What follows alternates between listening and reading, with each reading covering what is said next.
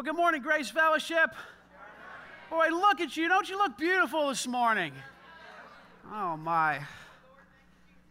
That's right. Thank the Lord. Thank you, Jesus.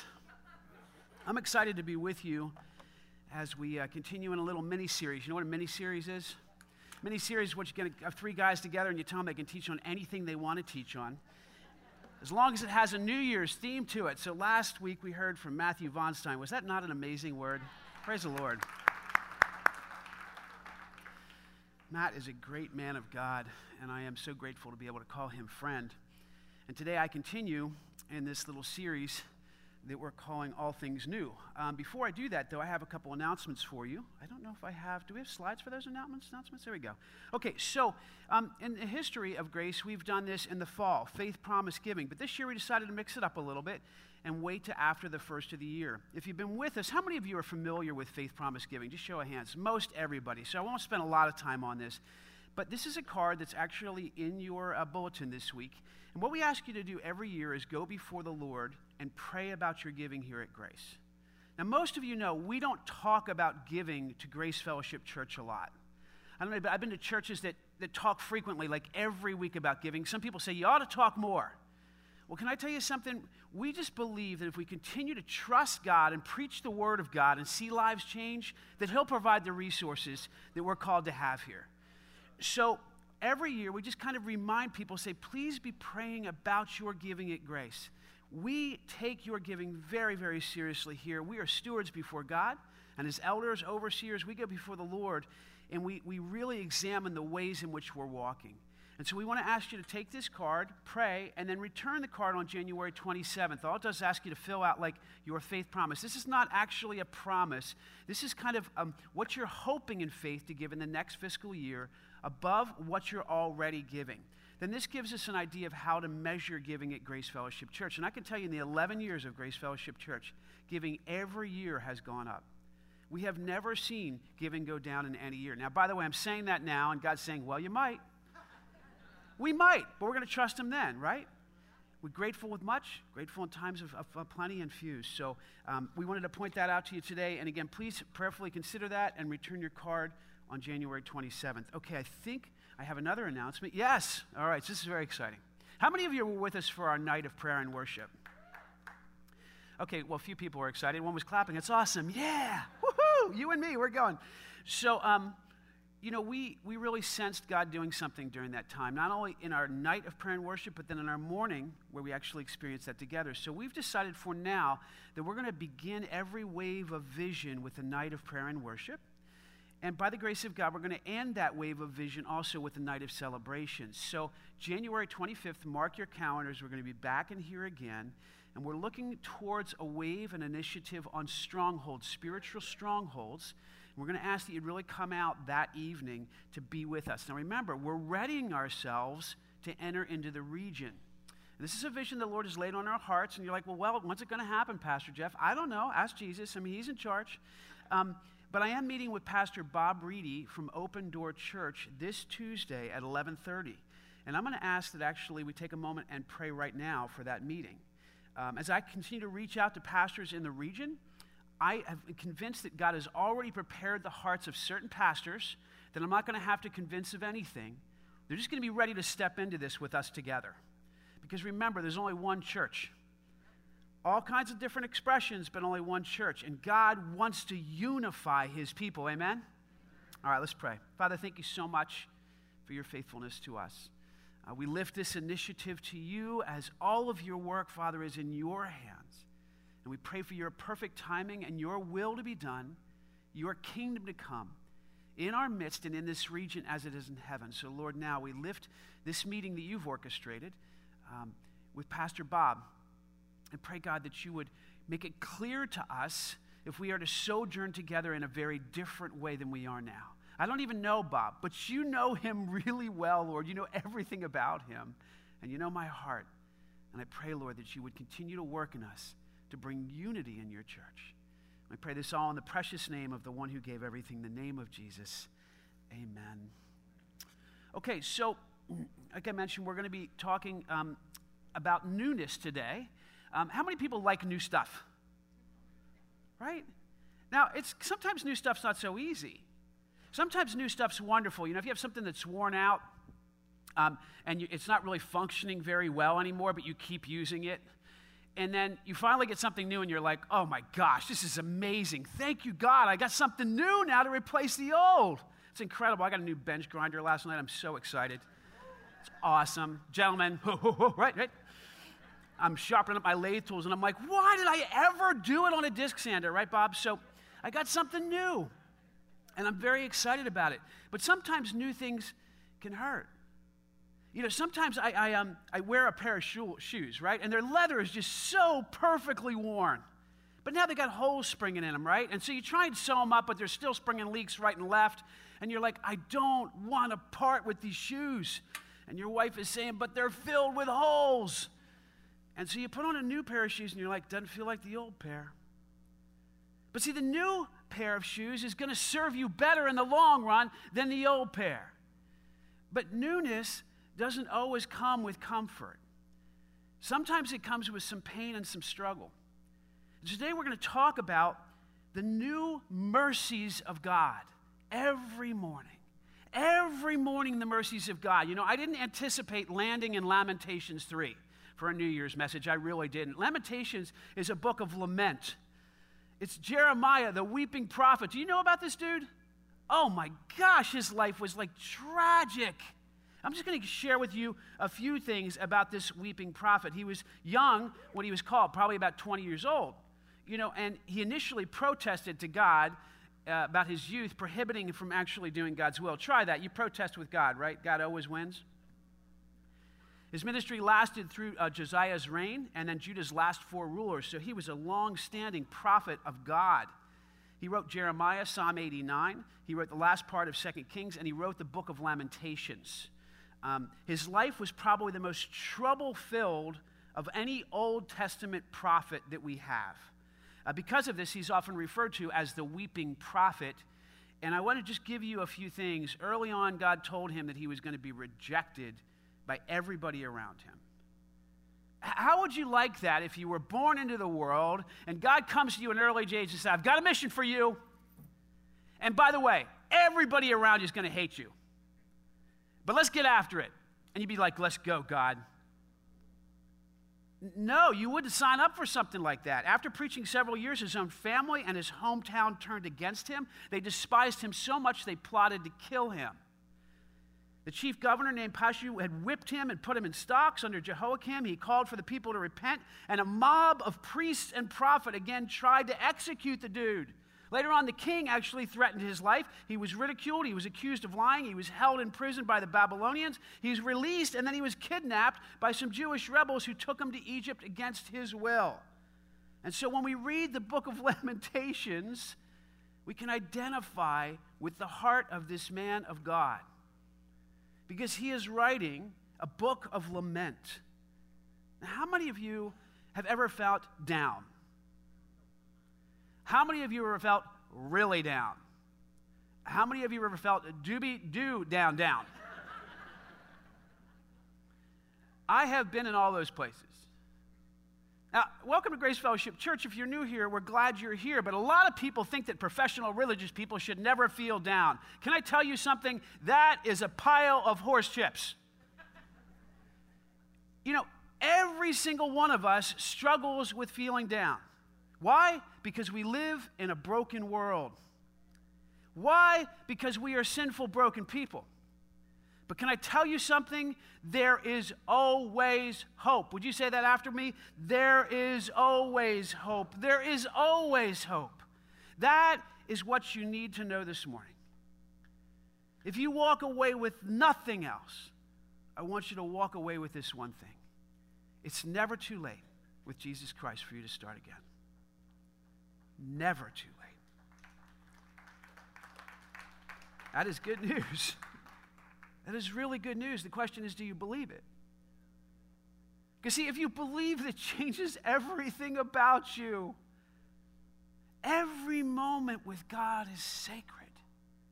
Every moment that you interact with another person is a moment of holy communion. Every time you get up out of bed, there is sacredness all around you because God is speaking to you and He's saying to you, My child, I love you. Let's start again. But God, I blew it so much. Hey, it's gone. Let's start again. But God, I, no, no, Jeff, shush. It's gone. I love you. Let's start again. I've used this illustration time and time again, but I'm going to use it again just because I love it so much. How many of you have ever helped a child learn to walk? Well, on show of hands. How many of you, when the kid fell, did you punt them to the curb? now, if you did that, if you raised your hand, we're calling Child Protective Services.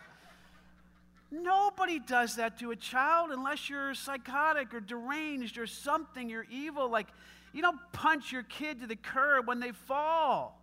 What do you do? You go, oh, honey, it's okay. And you pick them up and you brush them off and you say, come on, let's try again. I'll walk alongside of you. You can do this. I'm here for you. I love you. I'll catch you when you See, that's what people do with children. And God says, You who are evil want to give your children good gifts. How much more do you think your Father in heaven wants to give those who trust in Him? You see, we have to understand something. Even in our brokenness, we show and reflect the image of God in the way that we actually care for and cherish little children. All of us are little children before God. And God is ready to pick you up no matter where you are and set your feet on a rock and say, let's start again. Because my mercies are new not every, only every morning, but every moment. I am the God of infinite chances because I love you and because I am filled with grace. So we often look to this verse, yet I bring this to mind and therefore have hope. By the way, that's an amazing hermeneutic right there alone. Just that line, yet I bring this to mind. Do you know the scripture says you are to be transformed by the renewing of your mind? You are to take every thought captive to Christ Jesus. As a person thinks, so is he or she. It is your thought life that controls the rest of your life. That's why you must be immersed in the Spirit of God and the Word of God among the people of God so that you can actually be transformed into the person that Jesus created you to be. So, right now, your mental space is working hard. You may be thinking very hard about some of the things I'm saying. You actually may be thinking hard about some issues that you have at home. You may be thinking about something else, but you never stop thinking. Let's try it. Ready? Stop thinking. Now, right now, you're thinking about stopping thinking. Your mental space is always working. And what Jeremiah says, yet this I bring to mind, and therefore I have hope. Because of the Lord's great love, we are not consumed. Say this next line with me. For his compassions never fail, they are new every morning. Great is your faithfulness. I say to myself, The Lord is my portion, therefore I will wait for him. Now, I want to give you some context to this little verse that so many of us are familiar with, right? We sing songs about God's mercies being new every morning. Many of us know that verse. But if you've looked at Jeremiah 3, you realize it's a reflection of a man who has had the crud kicked out of him. Listen, this is verse 1. I'm going to jump around a little bit because if I go through the whole thing, you just might want to walk out. I am the man who has seen affliction by the rod of the Lord's wrath. He has driven me away and made me walk in darkness rather than light. Indeed, he has turned his hand against me again and again all day long. He has made my skin and my flesh grow old and has broken my bones.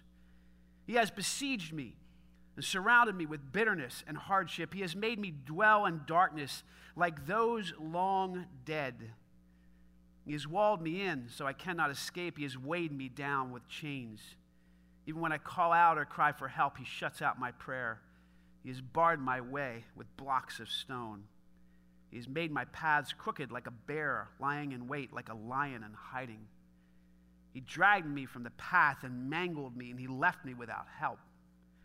He drew his bow and he made me the target of his arrows. He pierced my heart with arrows from his quiver. I became the laughing stock of all my people. They mock me in song all day long. He has filled me with bitter herbs and given me gall to drink. He has broken my teeth with gravel. He has trampled me into the dust. I have been deprived of peace, and I have forgotten what prosperity is. This is dark. This is deep depression. And I know statistically speaking that a lot of us here have been to these kinds of places. I can tell you, as a man of 56 years old, I've visited these places. I haven't had the plight that Jeremiah had, but I've had my own plight. I deal with my own demons, I deal with my own struggles, my own wounds, and many, many times I've, in my life, I've been to a place where I'm so forlorn. I'm beyond doobie doo down down. I'm like, God, I don't know what's going on here. Why is life like this? So in verse 18, we hear the answer. So I say, My splendor is gone, and all that I had hoped from the Lord.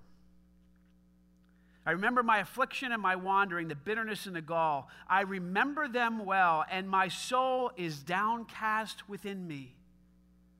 Now, think about this. Jeremiah is saying, My splendor is gone. Do you know something that your splendor is supposed to go? Your splendor is supposed to go for the glory of God. Your glory is not supposed to be a part of your life. God's glory is supposed to be part of your life. And God has a million ways to humble you and me so that He is glorified in us. Now, most of us don't want to sign up for that kind of pain. We don't want to be humbled.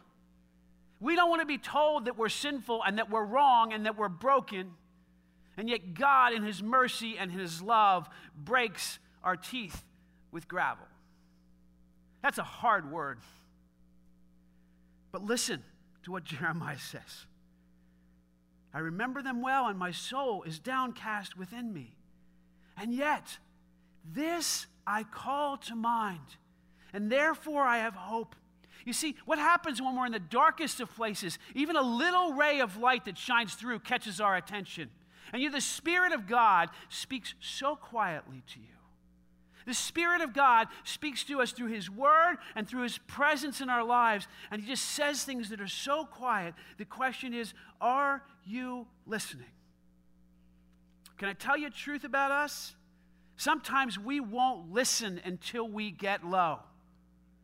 Sometimes our pace is so incredibly fast, we will not listen until we get low. So, a question you might have to ask yourself in your life is God, how low do I have to go in order to turn to you?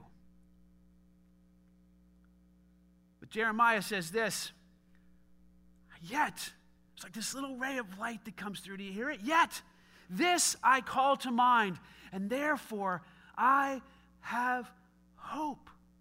Because of God's great love for me, I am not consumed. I'm personalizing this right now. Because of God's great love for me, I am not consumed. Because his mercies never fail, they are new every morning. Great is your faithfulness, God. I say to myself, You are my portion. Therefore, I will wait for you. The Lord is good to those who seek, whose hope is in him, to the one who seeks him. It is good to wait quietly for the salvation of God. Listen, it is good for a man to bear the yoke while he is young. Let him sit alone in silence, for the Lord has laid it on him. Let him bury his face in the dust. There may yet be hope.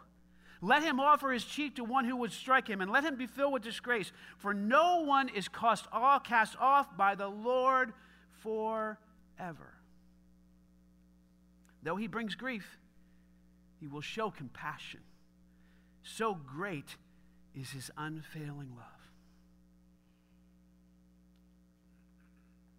So, I asked you the question this morning How low do you have to go before you hear from God? See, God is always speaking. The question is, are we listening? And when He does speak to us, it's always good news, even when it hurts.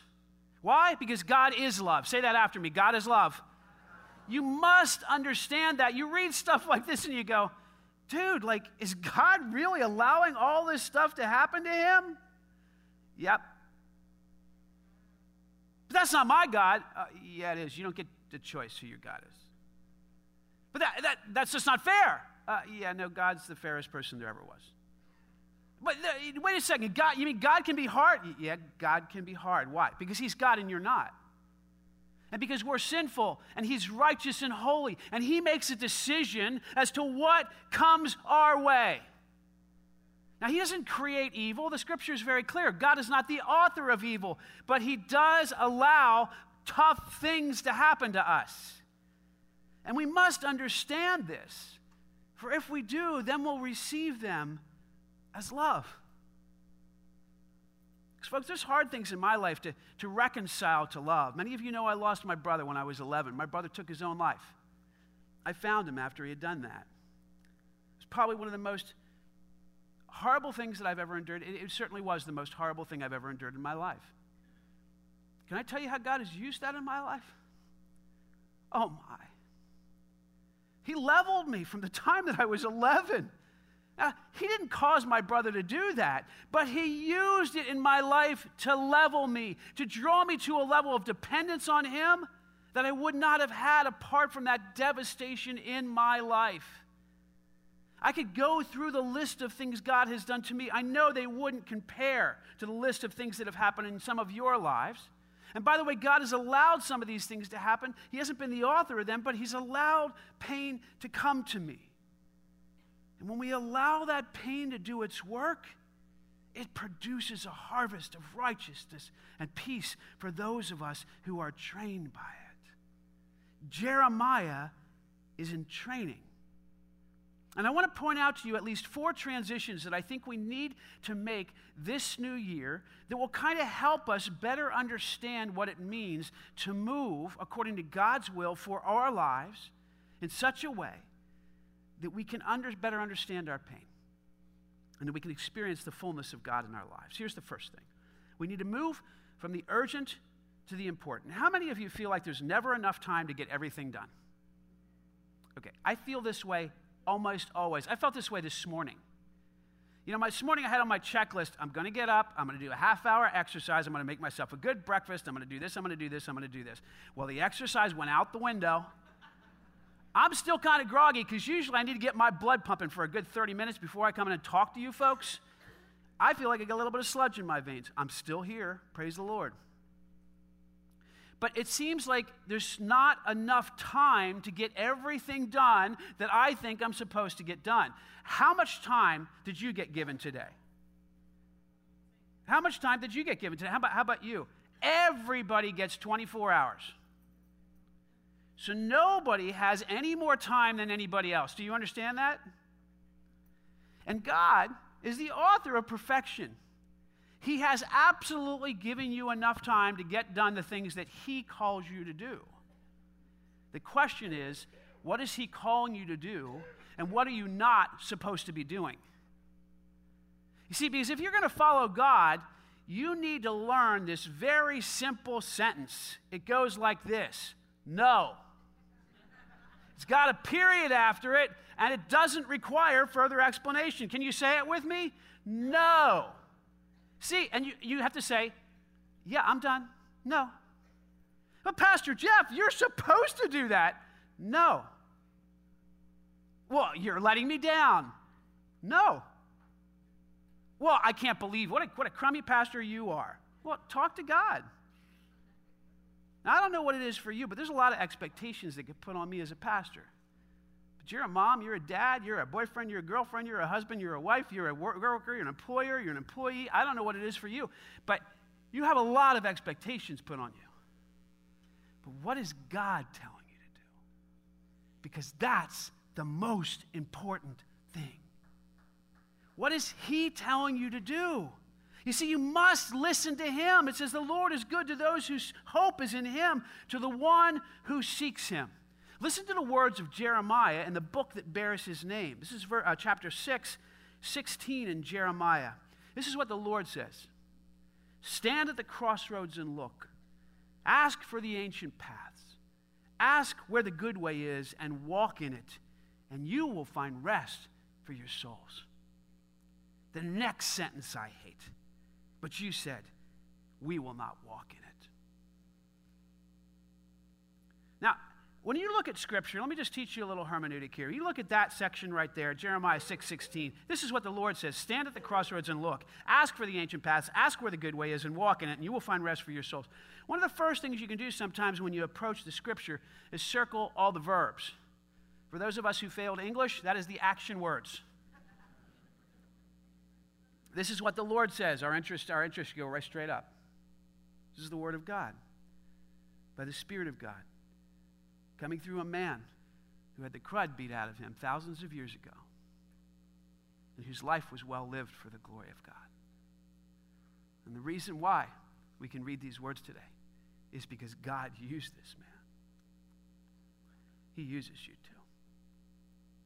No matter how low you get, He uses you too. This is what the Lord says. Here's the first verb stand. How many of you like to stand still? I don't know. I have the hardest time. I'm like one of those that just need to walk around, you know, whatever. But like the scripture is filled with the word stand. And here he says, stand at the crossroads. What's that mean? Well, there's two roads crossing, there's different ways to go. Stand there. Don't just walk, don't just run, stand there. I remember years ago, one of my enlightened friends, I was in crisis. And you know, when you're in a crisis, like the room's on fire or something, this little phrase comes to mind often for people. Don't just stand there, do something. You say that to people, right? The room's on fire, you're just standing there. Don't just stand there, do something. I was in crisis emotionally, and this, this dear woman said something very bizarre to me that I'll never forget. She said, Don't just do something, stand there. What did you say? I said, Don't just do something, be still. See, that's not our inclination. Do you know the human animal is the only animal, if you call us an animal, we're different than the rest of the animals, so I don't mean to insinuate that we're not, but we are created by God just like the animal species. And when you look at the animals, they all have different patterns. Animals deaccelerate when they start to trip. Do you know that? So if, if a giraffe is running, it will actually deaccelerate or slow down when it starts to lose its footing. You know what the difference between giraffes and us is? We accelerate when we start to trip. Is that not stupid? When we lose our footing, we actually start going faster. And God is saying, Stop. Stand still. You're not God. I am. There's a crossroads in front of you, Jeff. Now, look, it says stand, and then the next verb is look. Look what's there. Ask for eyes to see, Jeff, so you can see things the way that I see them. And he says, Ask for the ancient path. Ask where the good way is. Circle both of those if you're in your Bible or whatever. But ask, ask, those are both verbs. So stand, look, and ask. Once you stand, once you look, once you ask twice, now walk. Now walk. See, most of us, we want to walk first and then ask questions later. God, why did I get to this place? Well, you never asked me before you started. How did I get to this place financially? Well, if you had just come to me, I would have told you how to spend my money. Your money, God. Yes, my money, Jeff. That's part of the problem. You see, if you'd come to me first, then I would have showed you the ancient path. Then I would have shown you the good way. But now that you're here on your back, broken on the turf, now I'll show it to you because I love you. And my mercies are new every morning. Great is my faithfulness to you, Jeff. It's never too late to start over with me because I am the God of mercy and grace. And I have such compassion for you because I love you, I love you, I love you. And my love for you will never change, for my love for you never fails. You see, this is a God who is so unlike us. Because here's the thing if you're in relationship with people, they eventually can do enough stuff to break up your relationship. Amen?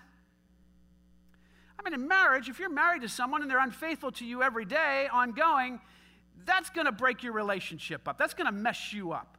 If you're in a friendship and they're constantly hurling insults at you, that's going to put some distance between you and that friend, so called friend. I hope it does anyway.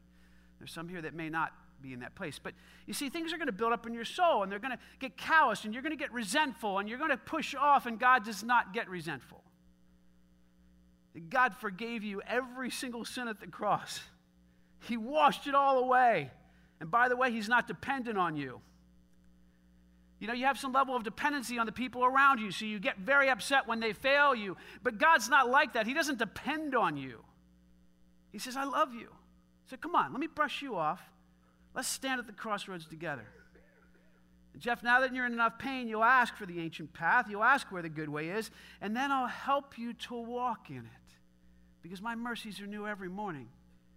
Great is my faithfulness to you. I love you. Come on, let's do it again. But we must slow down in order to hear from God.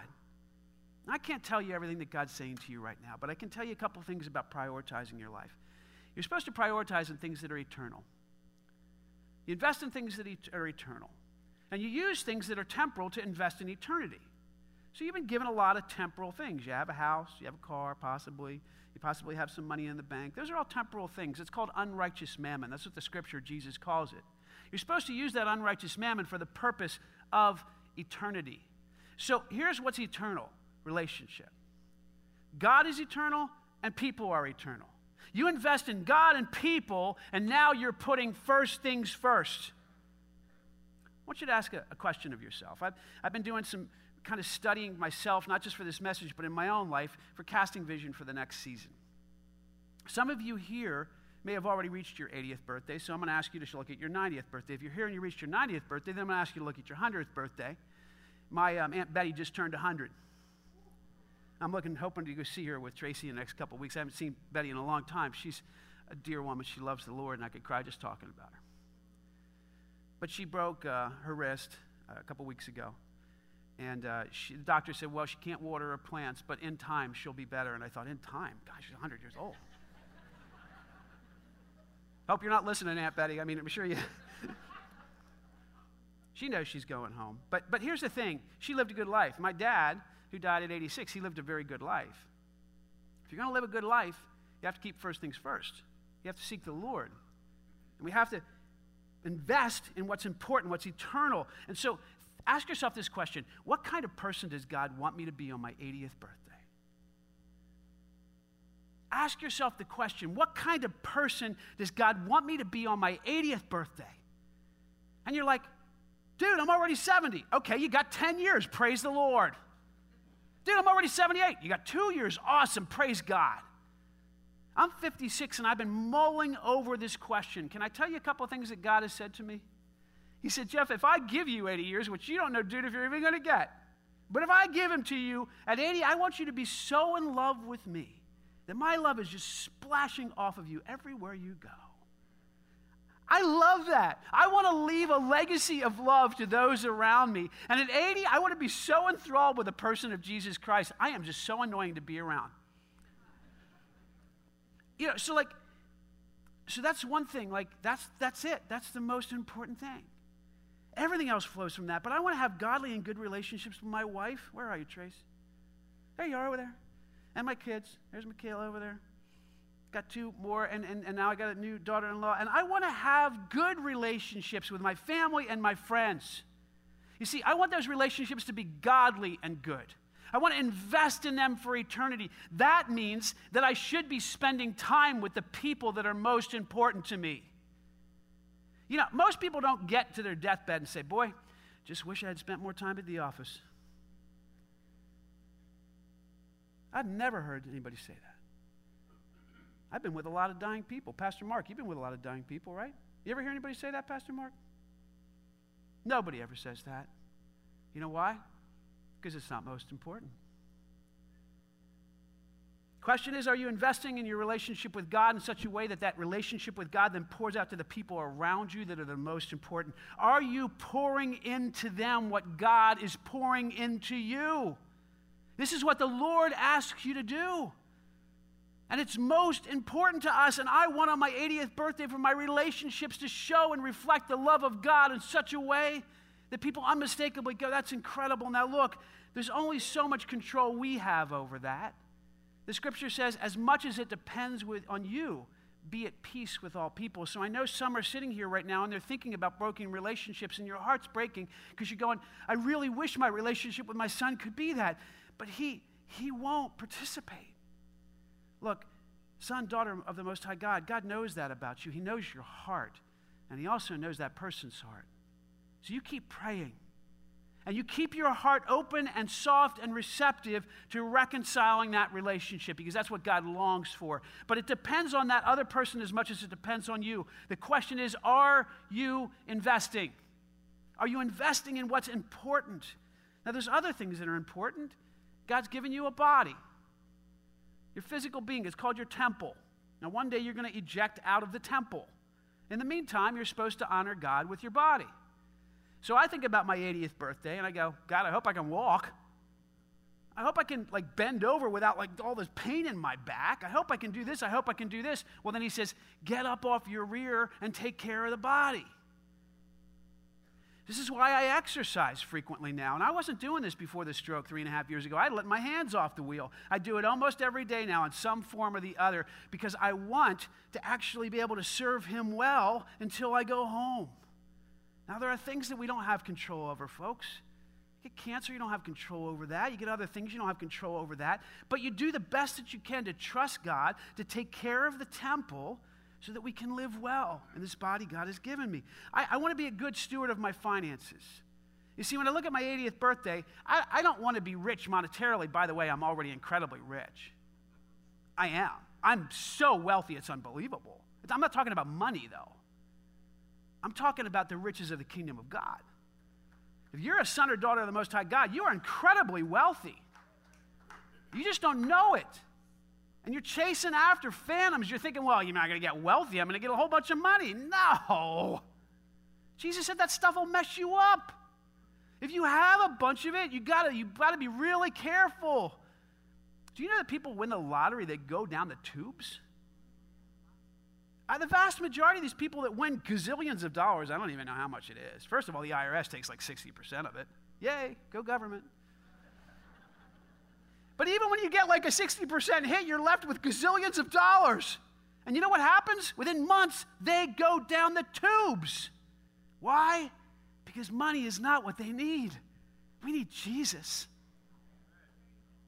And see, Jesus has to be the most important thing. And when we get more money, unfortunately, we turn our focus to money. And you're like, Jeff, I don't have a whole lot of money. We don't have to have a whole lot of money for money to have you. You can be dirt poor and still let have money have you. Why? Because you're chasing after money all the time. And you're thinking that somehow, if you just get enough money, who was it that said it? Was it uh, Hughes? What's that guy's name? Was it Howard Hughes? He was a really wealthy guy, right? They asked him, How much money's enough? And you know what he said? Just a little bit more. Just a little bit more. You see, we have to choose what we invest in today. Now, look, I want to give you a little word about money here. And Jesus talks about this whole thing of keeping first things first. I'm going to read to you from the book of Matthew. So stop worrying about what we'll eat and what we'll drink or what we'll wear, for the pagans run after these things. And, you know, um, your heavenly Father knows what you need. He's saying, like, I got your back. Listen, but seek first his kingdom and his righteousness. And then all these things will be added unto you. Therefore, do not worry about tomorrow, for tomorrow will worry about itself. Each day has enough trouble of its own. I just love Jesus, don't you? You know why? Because the vast majority of worrying that we do either has to do with the past or the future. Write down, try this, a little journal, write down all your list of worries, and just cross off everything that has to do with the future. And cross off everything that has to do with your past mistakes. I'll tell you, your list will be a lot shorter. And Jesus says, focus on today.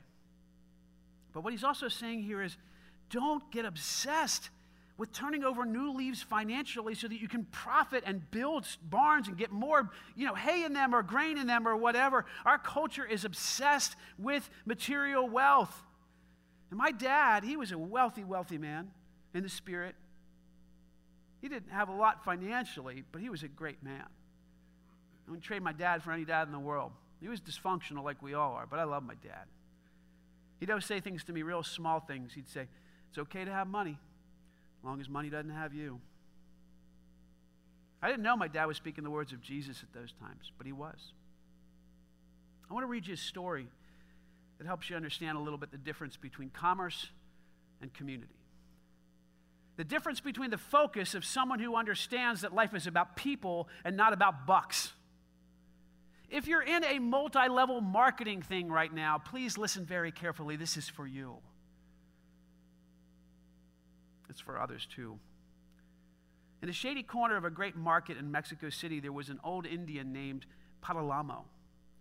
He had 20 strings of onions hanging in front of him. An American from Chicago came up and asked, How much for one of your strings of onions? Ten cents, said Paralamo. Well, how much for two strings? Twenty cents was the reply. Well, then how much for three strings? Thirty cents was the answer. Well, not much reduction in that, the American said. Would you take 25 cents? No, the Indian said. How much for your whole 20 strings? said the American. I would not tell you, I would not sell you my 20 strings, replied Paralamo. Why not? said the American. Aren't you here to sell your onions? No, replied the Indian. I am here to live my life. I love this marketplace. I love the crowds. I love the red syrups. I love the sunlight and I love the waving palmettos. I love to hear Pedro and Luis come by and say, Buenos dias, and talk about their babies and the crops. I love to see my friends. This is my life. For that, I sit here all day and I sell my 20 strings of onions. But if I sell all my onions to one customer, then my day has ended. I have lost the life that I love. And that I will not do. You see, I read a book by this guy named Ken Gire, who's like one of my favorite authors recently, and he told this little story in here, and he made the point that he read this story and he goes, I think that dude's more of a Christian than I am.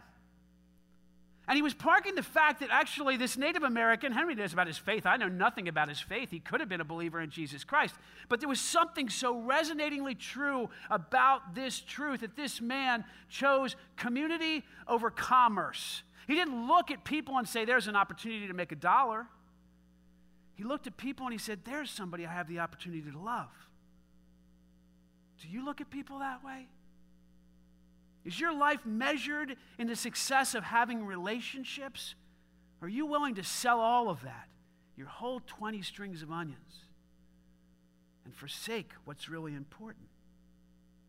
No matter what business you're in, we need to start thinking about dollars and cents and start thinking about God and people.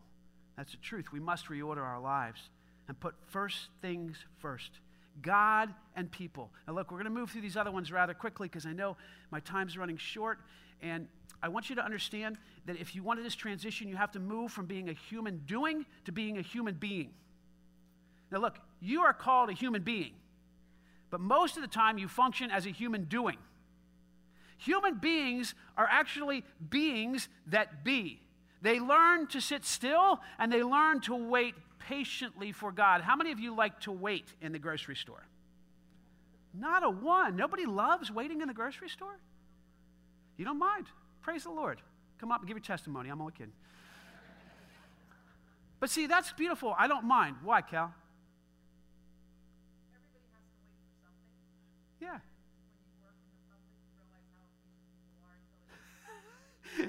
Because you've waited on people, you know how impatient people can get. Amen. You do not want to inflict that on folks. You know the times I don't mind waiting? Is when I see that standing in line is a sacred opportunity before God. You know why? Because there's people around me. I went to a woodworking show this weekend. It was great. But before I went, you know, because I, I love tools. Anybody with me? Oh, gosh, I just want a new tool every week, right? But I can't, right, Trace? Right. But see, that part of me that love tools can be my flesh especially if I love tools more than people and God. And so I'm going off to this woodworking tool, and God says, Psst. I'm like, what, God? I, am going to get to the show. He's like, Psst. He's like, this is about me and people. I said, well, well, okay, what do you want me to do? Just tell people I love them. Just tell people that I'm here. And I'm like, dude, but I'm looking at tools. it's not about that. So you know what? One of my biggest joy was at this show on Friday, and I'm walking around with a buddy here in the, in the, in the body. I just walking around to people, and I have a conversation about like you know woodworking and connecting with them. I just look in the eyes and I'd say, "Hey, God bless you, man. God loves you." And some people looked at me like I had three heads, and other people were like, "Thank you, thank you." You see, it's not about commerce. It's not about getting stuff. It's about you being used by God to show people His love. And we must, must, must slow down and wait for God. It says here, The Lord is my portion, therefore I will wait for Him. The Lord is good to those whose hope in is Him. It's good to wait quietly for the salvation of the Lord. Let him sit alone in silence, for the Lord has laid it on him. Let him bury his face in the dust. There still may be hope. I want you to know something. There is something sacred at stake in every moment of your life. A sobering truth. And if it's true, it changes everything. The question is are you listening? Are you reading the moment and hearing from God in every moment and responding to that moment in a way that you understand? What God is saying to you. There was a French Jesuit that lived in the 17th century. This is what he said about those who listen well. Those who have abandoned themselves to God always lead mysterious lives. And they receive from him exceptional and miraculous gifts by means of the most ordinary, natural, and chance experiences in which there appears to be nothing unusual at all. The simplest sermon, the most banal of conversations, the least erudite books become a source of knowledge and wisdom to these souls by virtue of God's purpose. Now, listen carefully. This is why they carefully pick up the crumbs which clever minds tread underfoot. For to them, everything is precious and a source of enrichment. You see, those people of God pick up the things that the world just tramples on and they go, oh my gosh, look what God is doing here. But we must slow down in order for that to happen. And you go, Jeff, you don't understand. I have 10 kids. I have this, I have that, I have it. It's like, I don't understand your life. You're right. I don't at all. But may I suggest that if your pace is so fast you have no time for God, that you're actually trying to play God? I know it's true about you. Why? Because I know it's true about me. If you have no time for God, you are acting like God. And can I tell you, there's a lot up for grabs with God. He's very flexible when it comes to a lot of things, but his job is not up for grabs. He is very good at being God. And you are not. I am not. So you must slow down. Smell the coffee, man. It's time to wake up. There's a world of beauty around you, and God is screaming through this world of beauty. He's saying, I love you, I love you, I love you. Here's some ideas slow down and read God's word. It's the primary way in which you'll hear from Him and pray, God, reveal yourself to me through your word. You see, you spend time with Him in that way. But here's another way you can hear from God have a cup of coffee with your spouse. Take time to be with a family member or a friend. Get out in nature. Go for a hike, man. You believe it. You go out there and look in the woods. There is so many miracles. It's incredible. Have you looked at a piece of wood recently? I know I'm a little bit on the wood thing, but just go with me here. I mean, we were joking about smelling it and, and, and, you know, all this kind of stuff. And like, it's incredible if you look at these patterns and you go, oh my gosh, there's a universe in there. You go, nobody could do that but God. And you know what happens? You go right to a place of worship. You know, find an author that heart beats with yours. I just mentioned Ken Gire. You know, Ken Gire is one of these authors in life that heart, it just his heart beats with mine. And I don't know if I ever told you this story, but I'm going to tell you now. Like, I had met Ken once down in Baltimore years ago. He did like a talk down there with a thousand people or whatever. And I, I went up to him, introduced myself, and I said, Man, I, I just love your writing. Thanks so much. Gave him a hug. And it wasn't a long thing at all. And so, about years ago here, I don't know, probably six years ago, I think it was, I, I was getting ready to take a sabbatical, which is something pastors get every seven years, just hint, hint coming up in a little while. But um, you get three months off. And so uh, off to kind of devote yourself to the Lord, not just to go water skiing and stuff, although water skiing is fun. But um, so I had packed up my scripture, you know, had all my tomes of theology that I was going to read, but I had like books, people that resonate with my heart. And I probably had four Ken Gire books out of like six books that I was going to read over three months. Four of them were Ken's books. And I was just like ready to dig into this stuff. I just love the way he writes for God, for Jesus. And so, my last Sunday here, I wasn't preaching, and I'm walking out into the foyer there, and Tracy comes walking past me, and she goes, Hey, Jeff, did you see that Ken Gire's here? And I'm like, Ken Gire's here? What are you talking about? It's not Ken Gire, honey. She said, No, Jeff, Ken's Gire here. I'm like, Honey, you must be messed up. Ken Gire's not here. And she, and she said, No, he's here. And then Ken Gire walked up to me. And I'm like, Ken, what are you doing here? He's like, Jeff, I just thought I'd come up and see you. And I'm like, What? He said, Yeah, just the Lord laid it on my heart to come up to Grace Fellowship Church Shrewsbury and see you today. I got to sit down with Ken Gire for an hour and a half. And you know what? He was in a really deep place. He was in a Jeremiah place. I got to minister to him for over an hour. And when he walked away, I said, God, what was up with that? He said, Jeff, I love you so much. And I am the God who orchestrates miracles. I am the God who paints pictures that go unnoticed by so many people. But those who notice them are left in awe of who I am. You see, you, you got to read a book. You got to get out in nature. You, you got to paint pictures. You got to write stories. Make pens. I don't know. Do something, right? Like, like you have a one and only life to live, and it's passing you by, and you're too busy to notice how beautiful it is. And God is saying, Stop. I am trying to sing songs to you. Would you just be still long enough to listen to me? Because if you do, you will be moved by me. And we've talked about this already, and I won't spend a lot of time here, but you can't expect the journey to be easy. It's, you're not promised a rose garden. It's true. The journey is a hard one. And the journey is filled with pain. The life of Jeremiah paints that picture well. We know it. But his life was well lived because we're reading the words that God wrote through him thousands of years ago. That was a life well lived. The legacy, though, came through a lot of pain and a lot of tears. How many of you want a more joyful life? More joyful life? How many of you want a more godly character? How many of you want to leave a legacy of a godly life behind? How many of you want more pain in your life? Isn't that amazing?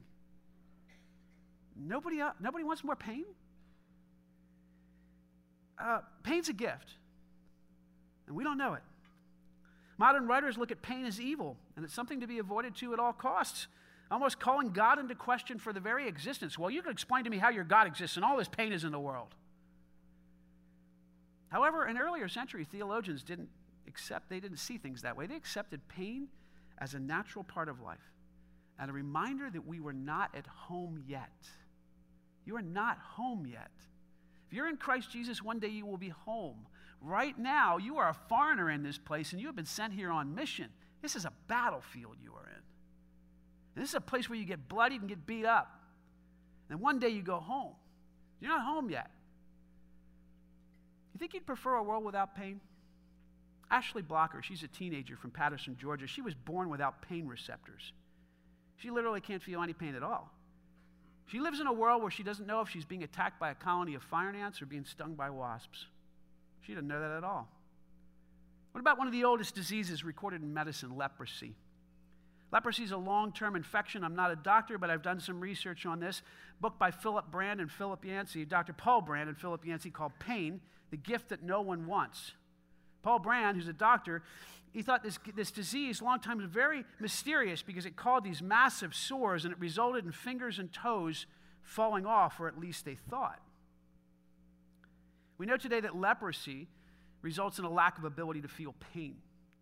Unless the loss of the parts of extremities due to repeated injuries and infections due to unnoticed wounds, people were just banging into stuff and they couldn't feel anything, they'd knock a toe off, knock a finger off.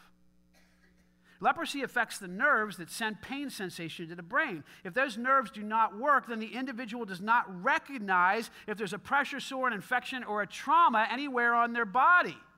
Now, Brand witnessed this in his patients, but what he couldn't understand was that some of his patients would go to bed at night and they would wake up in the morning and they would be missing digits. This is going to get a little bit gross and a little raw here, so hang on.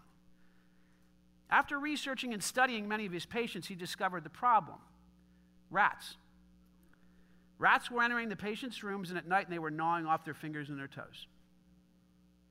Without any pain sensation, the patients would just sleep through the night and wake up to discover that they had missing appendages. Listen to me. People who suffer from leprosy would love to feel pain.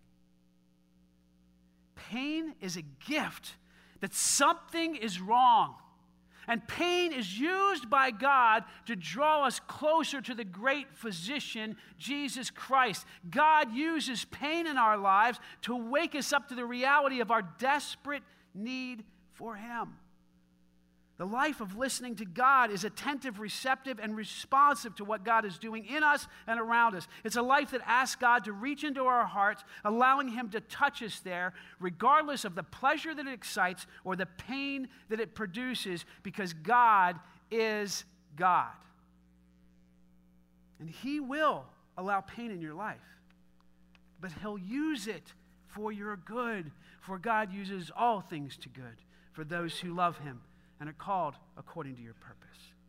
You see, we need to move from the urgent to the important, from doing to being, from expecting life to be easy to accepting that it's somewhat painful. You say this little phrase after me. I haven't used it for a while. Pain is inevitable. Misery is optional. You get to choose whether or not you become miserable. How many of you at 80 years old would like to be a bitter old person? How many of you think that's a possibility for you? Raise your hand now. Look, that's why we need to move from this disrespectful consumption to reverent submission. Because if you're in a place where you're just consuming all the time and expecting all these things from God and the people around you, you are going to become bitter. But when you reverently submit to God's will in your life Every morning, His mercies are new and they dawn on you, and you see the new day as a gift. We should greet that day with the attitude of expectant reverence, as one kneeling to receive a sacrament of Holy Communion, which is truly what it is. God is speaking to you, He's throwing precious jewels your way. The question is are you trampling them underfoot? Or are you seeing them for what they are and receiving them with a grateful heart? Jesus said in Matthew 7 6, Do not give to dogs what is sacred. Do not throw your pearls to pigs, for if you do, they will trample them underfoot. Now, look, I don't think Jesus necessarily calls people pigs, but the illustration is clear. A farm animal does not know the value of a pearl. Do you? Do you know the value of the riches of the kingdom of God? And do you see them for what they are? And when they are there, they're seen by the rest of the world as crumbs on the ground. But do you pick them up and go, oh my God, thank you. Thank you for this interaction with this person in the grocery store. Thank you, Lord Jesus, for speaking to me through that tree. Thank you, God, for my spouse. Thank you for my children. Thank you for this moment. And though it's even painful, God, you are right at the center of it. And I trust you to continue to refine me. Because, God, you love me with a love that never fails. Let's stand together and close in prayer. I'm going to ask the worship team to come out. I know we're right at time, so I'm going to ask if you want to um, depart today and get your kids right at the 10:30 mark. You can do that, but we'd love for you to stay and worship with us with one final song. God, help us to know there's something sacred at stake in every moment that, that is a sobering truth, God, and we know it's true and it changes everything about us. So, Lord Jesus Christ, Son of God, have mercy on us. And help us to listen to your voice, to choose what's most important over what's urgent, to be with you in spirit and in word with your people and your creation, to expect this journey to include some pain, God, but to know every single bit of it will be worth it as you continue to refine us and mold us and shape us. And Lord, help us to know beyond a shadow of a doubt that your love for us is real, you will never leave us nor forsake us, and that you choose to use all things for good in our lives. Because we are called according to your purpose. We thank you, Lord Jesus, for your faithfulness. We pray this all in the precious name of the one who gave everything, the name of Jesus Christ. And all God's people said, Amen. Let's sing together.